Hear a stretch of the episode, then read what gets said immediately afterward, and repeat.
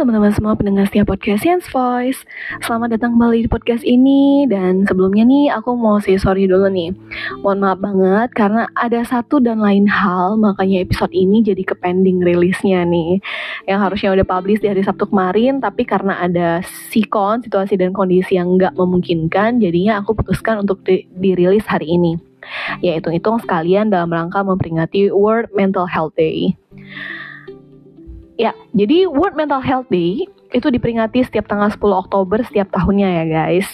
Di mana Hari Kesehatan Mental Dunia ini diperingati agar kita semua semakin aware dengan kesehatan mental kita ya.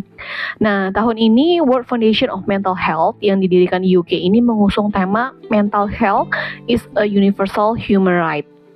So, tema kita hari ini tentunya juga sama ya.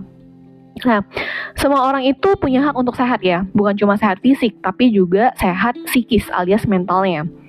Kalau ada hak, tentunya ada kewajiban dong ya. Nah, masalah mulai muncul nih kalau udah ngomongin kewajiban. Biasanya kewajiban ini yang mempengaruhi haknya dapat berapa banyak gitu ya. Untuk kesehatan mental juga sama. Dan aku yakin setiap orang itu punya penyakit mental sendiri. Termasuk aku juga sih.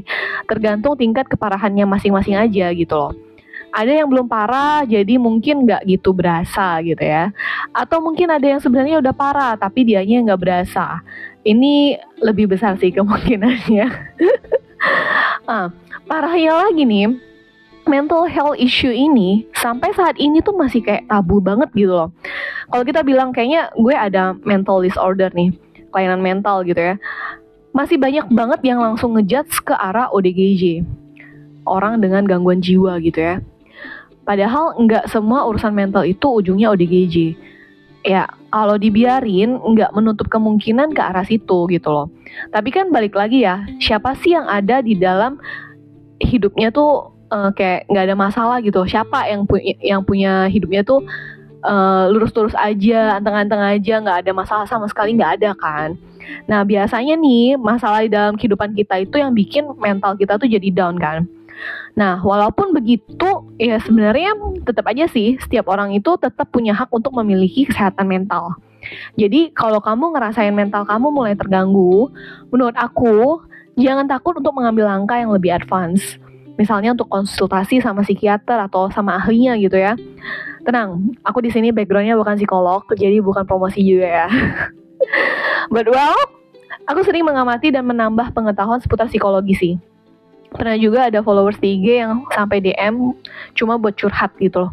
Dan ketika ngedengerin curhatannya orang itu yang ngebaca ya ngebaca DM curhatan orang ya kayak makin sadar aja sih kalau di dunia ini tuh masih banyak orang yang hidupnya tuh jauh lebih struggling dari kehidupan aku ataupun sekeliling aku.